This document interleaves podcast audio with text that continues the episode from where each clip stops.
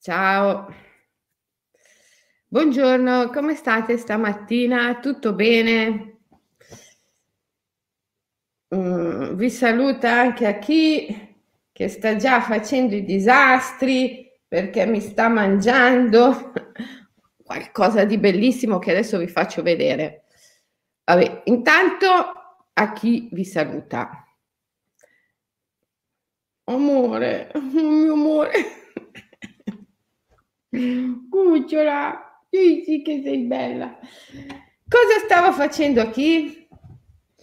Stava tentando di mangiarmi il librone dei N A T che vi volevo far vedere. L'ho protetto in una borsa perché ho detto qua, se me lo mangia. Allora, voglio farvi vedere il libro originario dei N A T. Guardate qua. Questo è il librone originario dei N A T, grandissimo. Guardate che roba, eh? Questa è solo la custodia. Ah, adesso cerco di tirarlo fuori. Eccolo qua, guardate che bello, guardate che meraviglia. Questo è il libro dei trentasette N A T. The trentasette N A T. I trentasette N A T, guardatelo qua, tutto serigrafato con una tecnica estremamente speciale in oro. Eh. Guardate, vedete, questo, questo per esempio è la tavola dei Buddha, questo si vede molto bene, eh, ma mi sa che nella videocamera non si vede l'oro che, che, che luccica. Vabbè, comunque, insomma, qui... Eh, qui contro sole si vede, si vede bene, non so se lo vedete l'oro. Eh vabbè, oh. eh, se non lo vedete pazienza, lo vedo io. Però insomma è bellissimo questo libro, è bellissimo, bellissimo, bellissimo, bellissimo, bellissimo. Con tutti questi disegni dei N A T serigrafati in oro, guardate qua. Ma non è bellissimo? Non so cosa, cosa vedete. Comunque, eccolo qua. Eh, questo è il librone, guardate dietro che bello. È il librone dei trentasette N A T nella sua custodia, anch'essa serigrafata in oro. E questo libro è stato pubblicato tanti anni fa da un editore che stava, sta nell'isola di Man in Scozia, e, perché è stato scritto dal governatore, quello che allora era il governatore eh, del, del Myanmar, l'attuale Myanmar, che era uno scozzese, che aveva questa passione antropologica, in particolare si era appassionato dei N A T e quindi ha scritto questo eh, grande libro. E, e io mi ricordo che allora, io non so se qualcuno di voi si ricorda Bernardino del Boca. Bernardino del Boca è stato il grande presidente del, della, dei teosofi, no? E, mh, in Italia. Il Villaggio Verde, Bernardino del Boca, la teosofia, non so se ve lo ricordate. Ha scritto molti libri, è stato un grande esoterista Bernardino del Boca. Bernardino del Boca ha scritto anche un libro sulla Birmania, Birmania è un paese da mare. E in questo libro lui dice che era andato in Birmania, Villaggio Verde, te lo ricordi Elisa? Eh, era andato alla disperata ricerca di questo libro. E non l'aveva trovato. Adesso mi ricordo più se dice che non l'ha trovato o l'ha trovato e non gliel'hanno voluto dare, eh, perché ovviamente ci sono pochissimi esemplari al mondo. Lo potete immaginare, un libro tutto, tutto serigrafato in oro, tutto fatto a mano, cioè quanti ne avranno fatti? eh E niente, non è riuscito ad averlo. Insomma, lui in questo libro dice: mi sarebbe piaciuto avere il grande librone dei N A T, ma non sono riuscito ad averlo. Oh, ragazzi, io sono andata in Birmania la prima volta e sono subito incappata in sto libro. Cioè, poi dite che i N A T non erano il mio destino. Certo che erano il mio destino. La prima volta che vado in Myanmar, mi ricordo c'era ancora il regime militare. Beh, oddio, adesso sono tornati, vero? In, in, in Myanmar sono tornati, e infatti c'è una sorta di, di guerra civile, perché non ce li vogliono i militari al governo. E, allora, io mi ricordo che come arrivavi a Yangon con l'aereo non potevi più usare il telefono, perché, perché il governo militare non voleva che i telefoni internazionali funzionassero. Insomma, in Myanmar non c'era possibilità di far funzionare un telefonino internazionale, mi ricordo. Quindi come arrivavi lì non c'era più campo, non c'era più linea. E, um, e vabbè, comunque la prima volta che arrivo lì incappo nel negozio di un antiquario. Veramente mi ci porta la mia amica Wai Lan Lan, la sciamana con cui poi ho fatto le carte dei N A T. Perché io volevo un Buddha, eccolo qua, questo qui è il Buddha che ho preso in Myanmar. Era bellissimo, però era gigantesco e, ehm, e poi costava un sacco di soldi e poi io non, eh, insomma, non avevo i mezzi, mi dicevo ma come fai? Cioè, ero molto giovane anche, come faccio a portarlo in Svizzera? Io volevo il librone, volevo il librone, l'avevo visto, lo volevo assolutamente, ma l'antiquario in nessun modo non me lo voleva dare.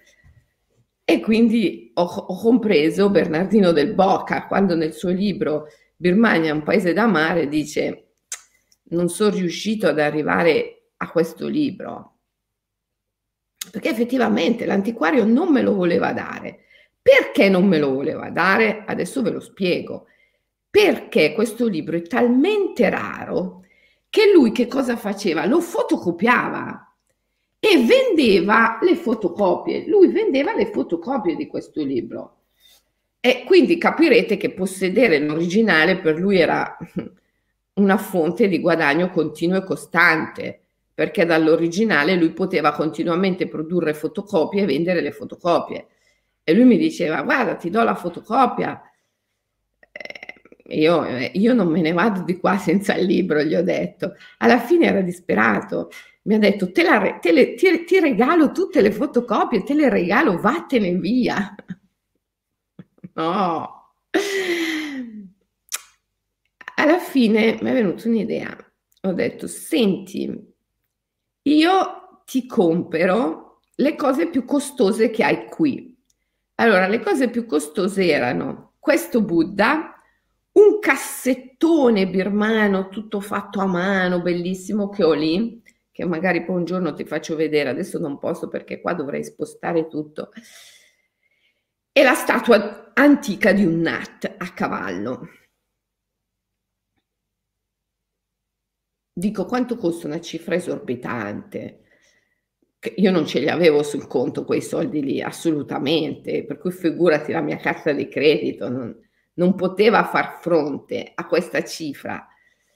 In più c'era tutta la spedizione via nave. E lui dice, sì, sì, se tu mi compri questo io ti do il libro dei N A T. Perché lui pensa, chiudo e vado in pensione. Era abbastanza anziano. Invece di star lì a fotocopiare il libro dei N A T. Ciao a chi, amore! Eh, vuole partecipare anche lei. Eh, Però, insomma, non posso. Dico, come faccio? Cosa faccio? Oh, insomma, c'era con me nel gruppo un mio allievo, un mio allievo di Campione d'Italia. Allora c'era il casino funzionante, vero, Campione d'Italia? Oggi è chiuso il casino, è fallito. e... No, mi dispiace sinceramente per tutte le persone che sono rimaste a casa. Comunque oggi non c'è più il casino. Ma allora c'era il funzionante ed era una miniera d'oro per tutti. E insomma questo mio allievo abbastanza facoltoso, perché eh, aveva a che fare col casino, eh, mi dice: Selene, te, lo regalo, te, lo, te li regalo io. Dico: no, non è possibile. Dice: sì, sì, te li regalo. Evidentemente dovevo aver fatto qualcosa di veramente importante per lui. E in effetti allora...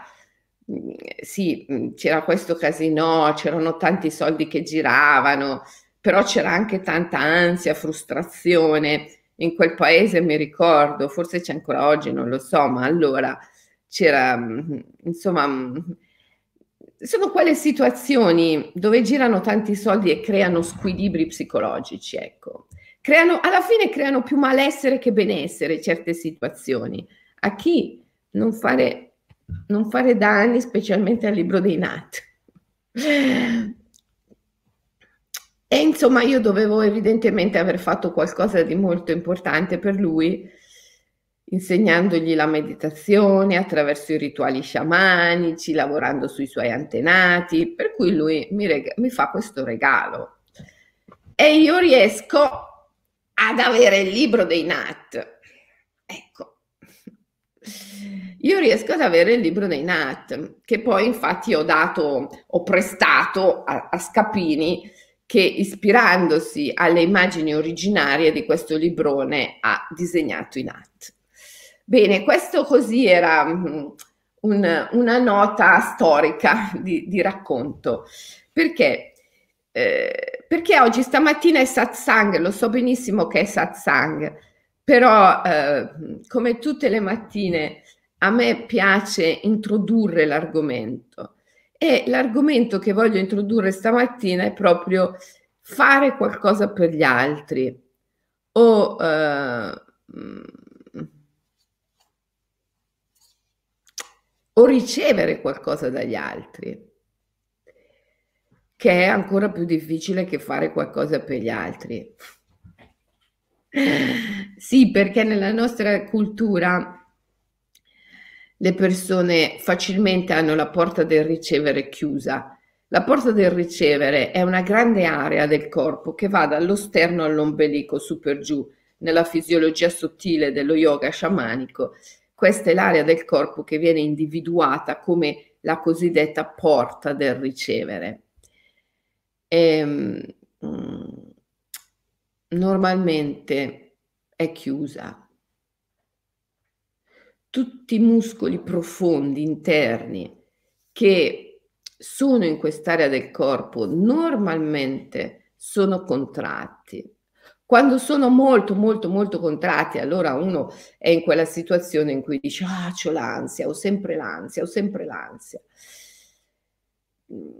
È la porta del ricevere che è chiusa. È molto difficile nella nostra cultura ricevere.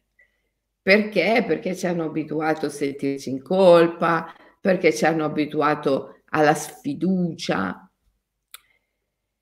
E,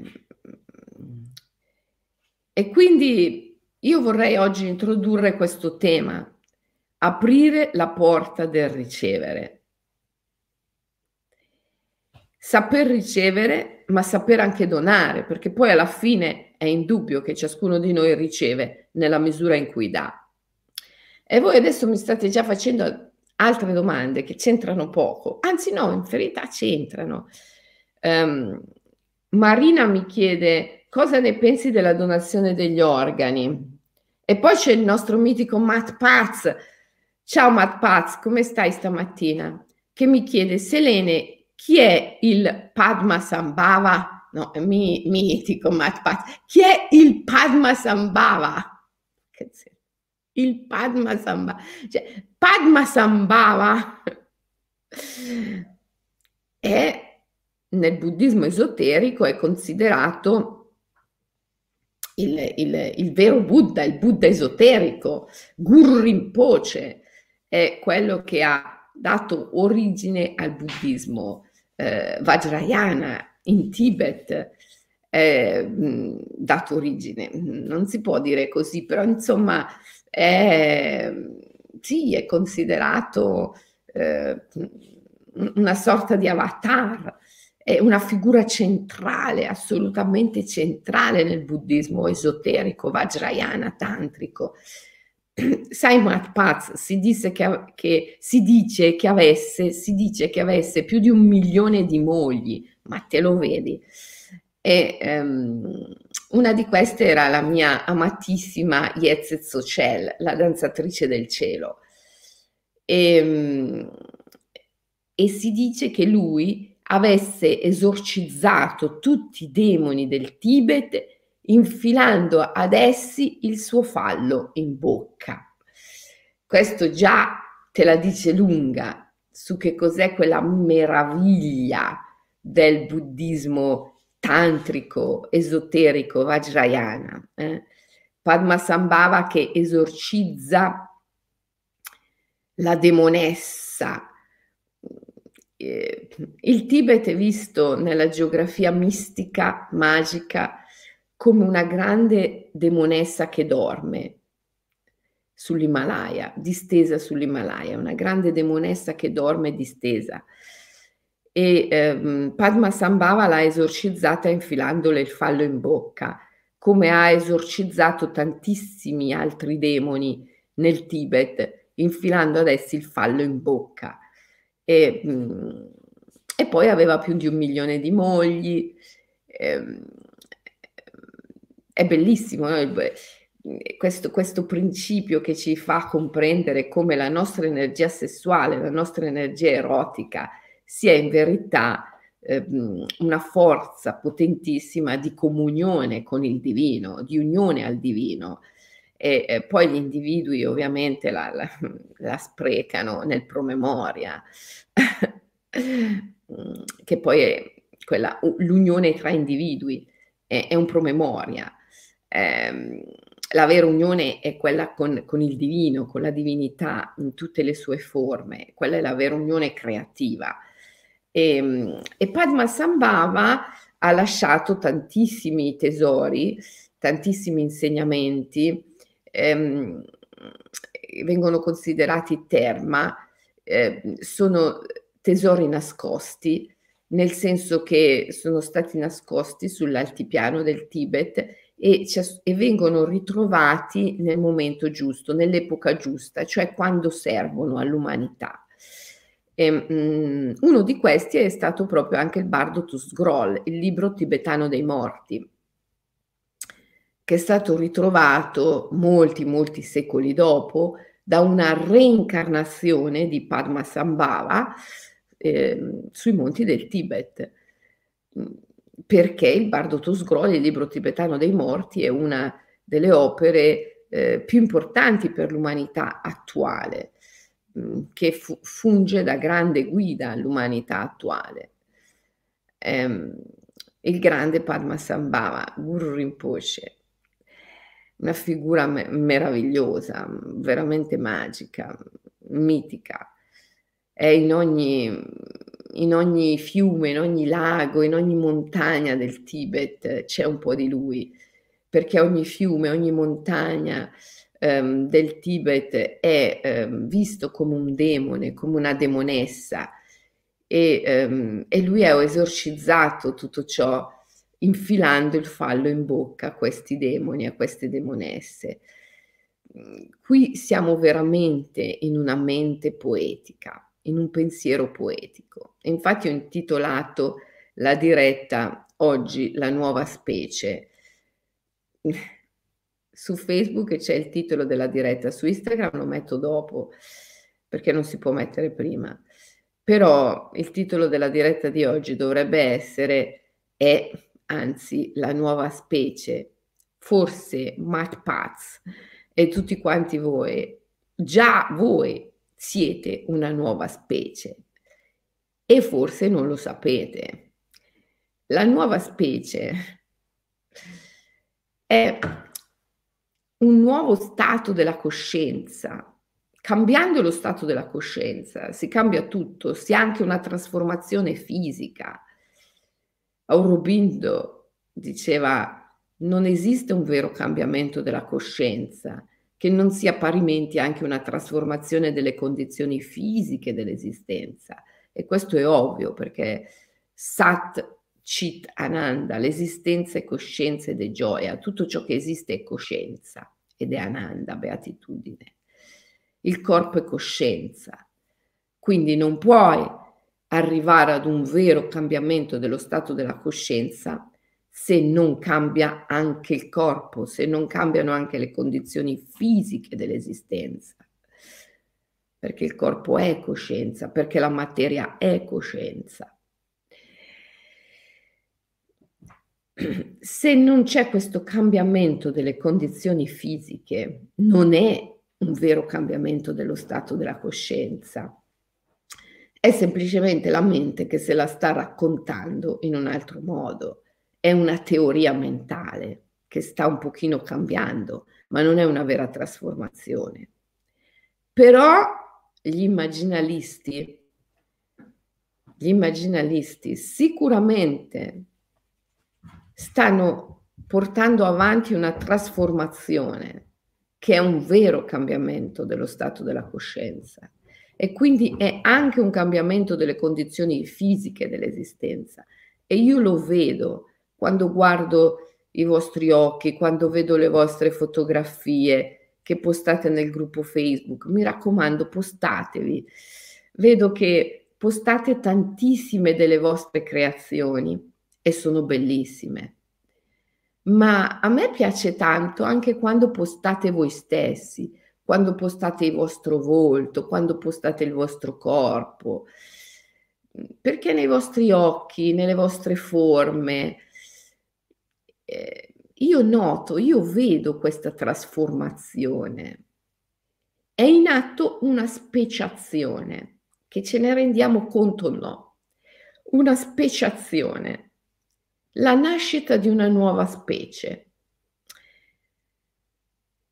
Ed è normale che all'inizio sia difficile rendersene conto, perché i grandi cambiamenti non fanno rumore, i grandi cambiamenti, quelli veri, avvengono nel silenzio, la mente non se ne accorge, anche perché quando la mente se ne accorge li blocca. Quindi i grandi cambiamenti avvengono senza che la mente se ne renda conto. Ci si rende conto che sono avvenuti dopo, quando ci si guarda alle spalle. Ma nel mentre è difficile rendersene conto. Eppure io vi posso assicurare che c'è un grande cambiamento in atto, una vera e propria speciazione. E, e gli immaginalisti sono tra i primi, sono nella punta di diamante di questo movimento di cambiamento, di trasformazione. È un cambiamento dello stato della coscienza, è il risveglio del ricordo di un pensiero mitico. Quando i buddisti tantrici ti raccontano di una geografia magica, una geografia mitica, cioè una geografia mistica, in cui gli altipiani, le montagne, i laghi, le aree più impervie del Tibet sono demoni e demonesse, quando, ah chi, ma cosa fai? Mi mangi il libro dei N A T? Scusate, il libro dei N A T no, il librone, il magico librone. Ecco, c'è già sbavato sopra, vedete qua. Per fortuna non è riuscita ad intaccarlo, si asciugherà. Però c'è già sbavato sopra. Vabbè, comunque, ehm, ecco, quando Pad- Padmasambhava e i tantrici ci parlano di questa geografia magica, mistica, ci dicono che il Tibet è una grande demonessa distesa. ci parlano di una realtà vissuta attraverso un pensiero mitico, che non è quel pensiero iperrazionale squilibratamente patricentrico che va per la maggiore oggi. Un pensiero mitico è indubbiamente un pensiero estremamente più naturalistico e naturale, perché la natura è anima e l'anima, la psiche, psiche, come diceva Omero, voi lo sapete che io utilizzo i due termini, anima e psiche, come intercambiabili, perché utilizzo il termine psiche in senso antico, omerico, psiche, il soffio vitale, l'anima. E mh, l'anima, che è l'atto stesso dell'immaginare e che immagina tutta l'esistenza e poi abita le proprie immagini, ha una struttura poetica. La natura, che è anima, come diceva Hillman, ha una struttura poetica e quindi mitica, mitologica. Ecco che il pensiero mitico è estremamente più, più naturale rispetto al pensiero razionale. Il pensiero razionale rappresenta il tentativo dell'uomo di esercitare un controllo, un potere sulla natura. Il pensiero mitico è il pensiero col quale invece l'uomo dialoga con la natura. E c'è una bella differenza, vero? Il pensiero razionale porta in essere la sofferenza, il pensiero mitico porta in essere la comunione. E c'è una bella differenza. Però la nuova specie, l'immaginalista, è al di là sia del pensiero razionale sia del pensiero mitico. È colui che riesce a unire, a fondere la logica razionale con il pensiero mitico e manifesta una nuova mente. A me piace chiamarla mente poetica. Aurobindo la chiamava il pensiero del cuore. No, Hillman la chiamava il pensiero del cuore. Aurobindo la chiamava overmind, sovramente. Di fatto la mente poetica, come a me piace definirla, è una nuova manifestazione della coscienza e quindi è la manifestazione di una nuova specie, perché, come dicevo, un vero cambiamento dello stato della coscienza è anche una trasformazione della, delle condizioni fisiche dell'esistenza. Oggi la natura sta fortissimamente chiamando l'umanità a questo cambiamento, ma ancora pochi sentono questa chiamata, ancora pochi rispondono affermativamente a questa chiamata.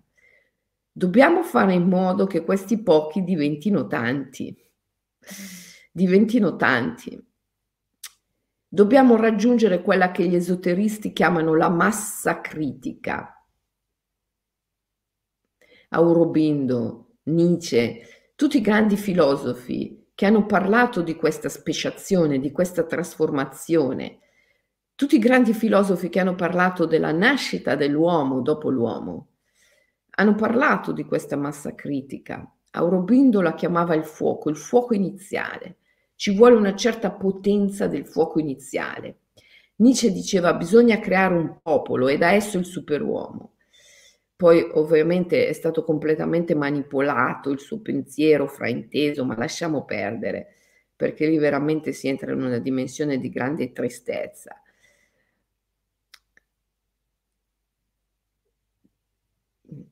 Ma è normale, anche questa manipolazione, cioè, fa parte del gioco, nel senso che l'asura è sempre in agguato.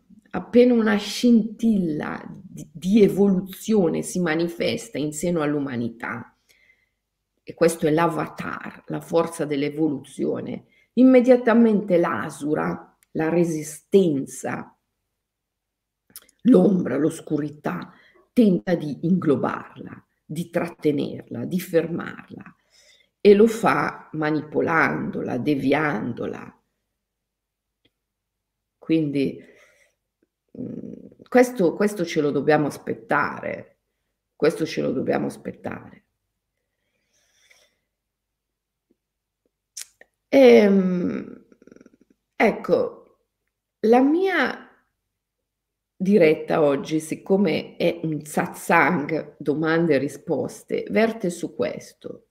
Voi ve ne rendete conto? E se sì, fino a che punto vi rendete conto che è in atto una speciazione, che è in atto il manifestarsi di un nuovo stato di coscienza che nasce dal ricordo nell'uomo razionale di un pensiero mitico e quindi di una fusione dei poteri, delle capacità del pensiero logico con il pensiero mitico, per la manifestazione di una nuova mente, un nuovo stato della coscienza, che è quello che a me piace chiamare mente poetica.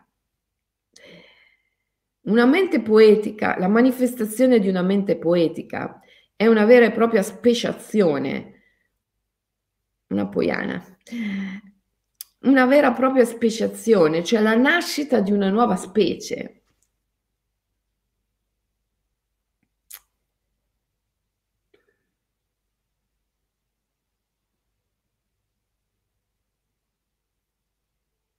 Ragazzi, è bellissimo. È bellissimo. Allora, voi vi rendete conto di che cosa vuol dire? Il pensiero mitico è il pensiero sulla base del quale l'uomo vive le montagne, i mari, i fiumi, i laghi, le tempeste, le burrasche, i terremoti, come spiriti, come demoni, come dei, come numi, e dialoga con questi spiriti, con queste potenze.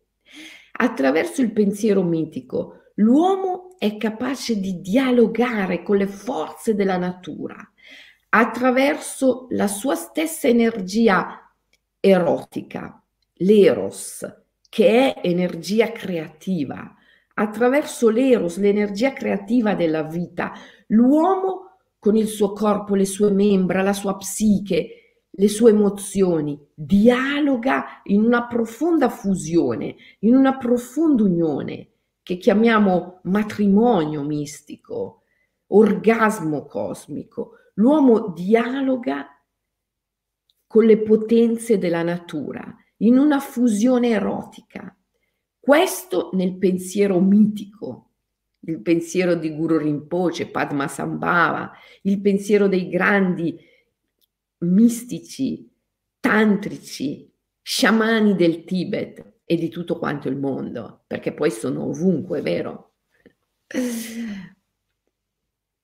Nel pensiero razionale, nella mente logica, l'uomo perde questa capacità di dialogo, perché vuole il controllo, vuole il potere, non vuole più fare l'amore con le tempeste, con i terremoti, non vuole più fare l'amore con i temporali, con le montagne, con i fiumi, con i laghi, vuole dominare la natura,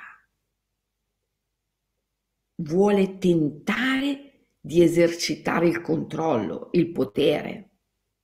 E quindi nasce questa umanità, questo, come lo chiamava Aurobindo, ometto in giacca e cravatta, che devia il corso dei fiumi, costruisce le dighe, scava le montagne, senza neanche chiedere il permesso, eh, strappa gli alberi, senza chiedere il permesso, e produce un disastro ecologico di proporzioni incredibile, danneggiando poi per primo se stesso, perché la natura è la sua stessa anima. Urge l'uomo nuovo, un nuovo uomo. Questo nuovo uomo è in grado di recuperare il pensiero mitico,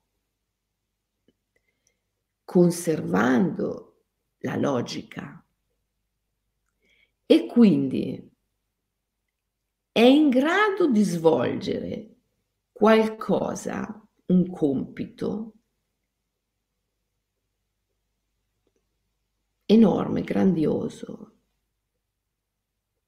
che è essere al servizio della natura, proteggere, sostenere, aiutare la natura.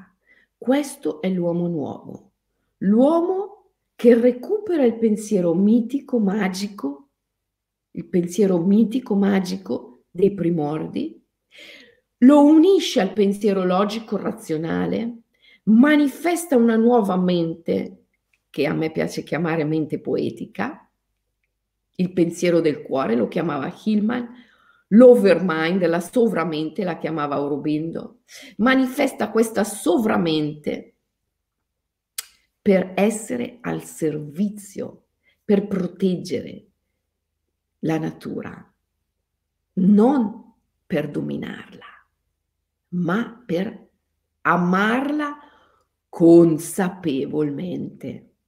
Nel pensiero mitico magico l'uomo è l'amante della grande madre, l'uomo si unisce eroticamente con la grande madre, con la natura, creativamente con la natura. Ma diciamo non ha, non ha la consapevolezza totale di questo.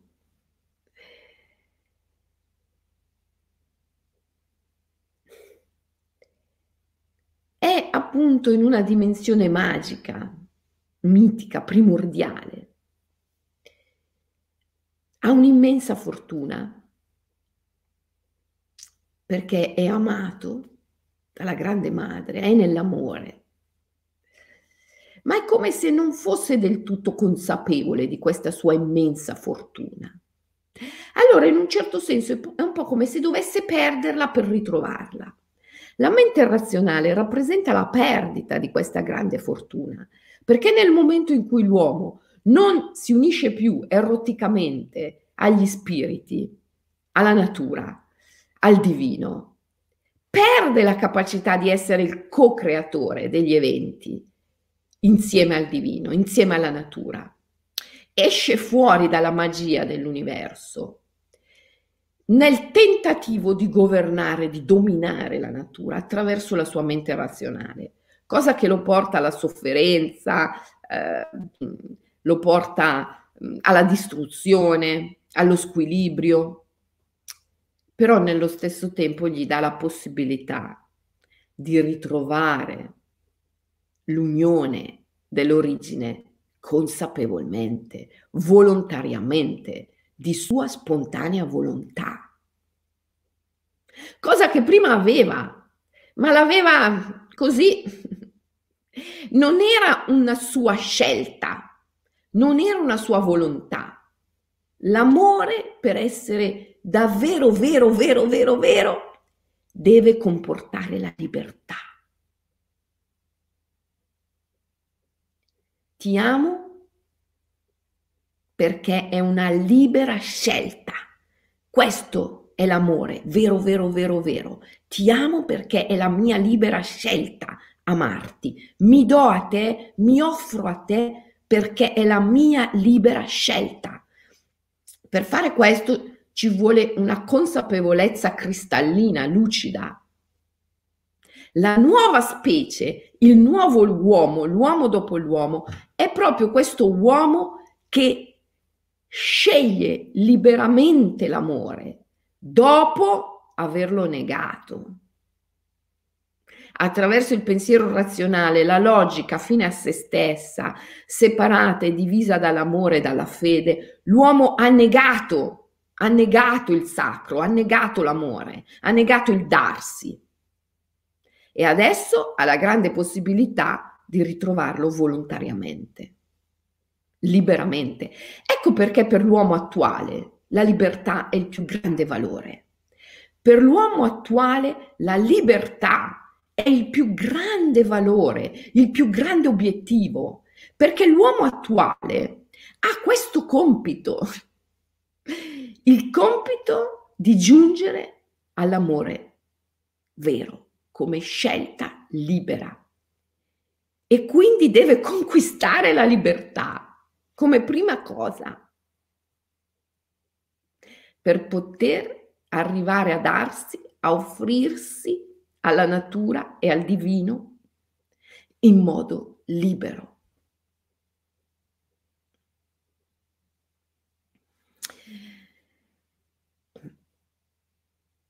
Il problema della nostra società attuale è che al comando non ci sono gli immaginalisti. Al comando c'è ancora il vecchio uomo. Ci sono i valori, perlomeno. Adesso non voglio entrare in merito agli individui.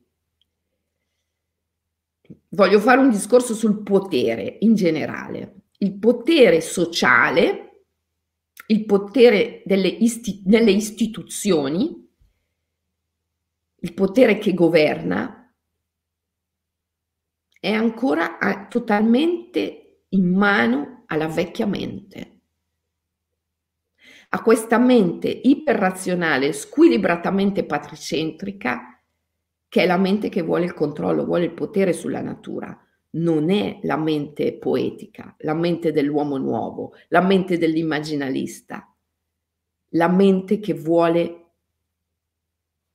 deliberatamente, volontariamente amare, darsi. Quindi è vero che è in atto una speciazione, cioè la nascita di una nuova specie, ma è vero che i poteri istituzionali, sociali, sono ancora nelle mani della vecchia mente e questo complica le cose in un modo pazzesco. Adesso leggevo, Biden ha stanziato una cifra, non lo so, ma questi sono, non sono numeri, sono seimila o seicentomila miliardi eh, per la ripresa economica. La prima cosa da fare cos'è? Costruire strade, ponti, infra- infrastrutture. Cioè, già tu li leggi sradicare alberi, danneggiare la natura per cementificare. La prima cosa, cementificare. Facciamo ripartire l'economia. La prima cosa, cementificare. Facciamo ripartire l'economia. Prima cosa, cementificare. Eh ragazzi, cioè, dove andiamo di questo passo?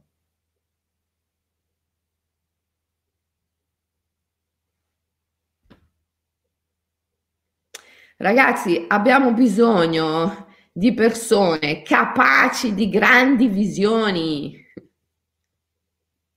e ci sono, ma non sono là, non sono nei ruoli chiave, non hanno il potere sociale.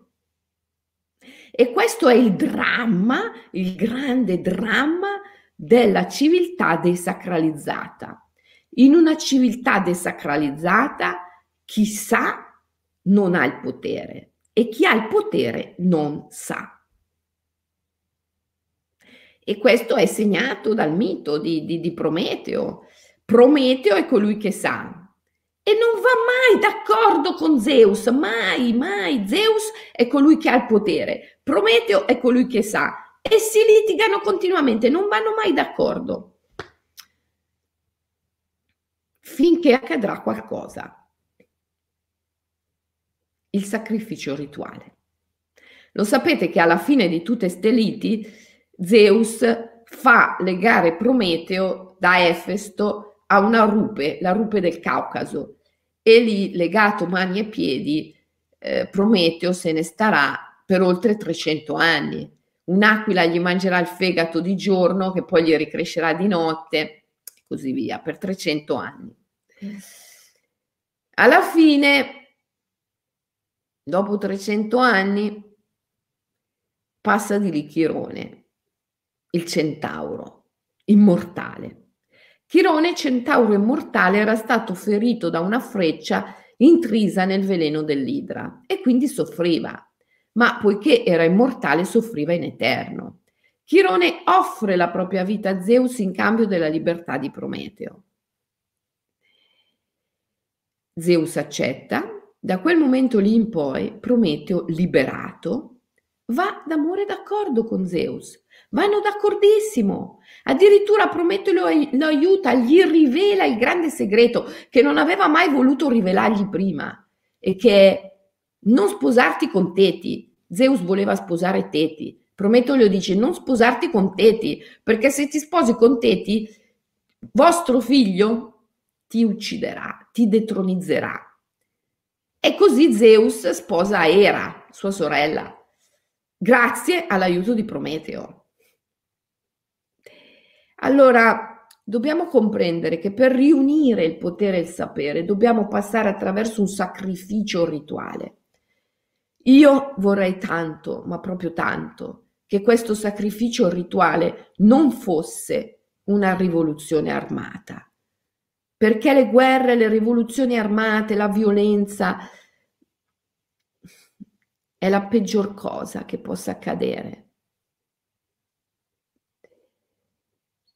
Io vorrei che l'umanità comprendesse il sacrificio rituale molto prima di arrivare a una rivoluzione violenta.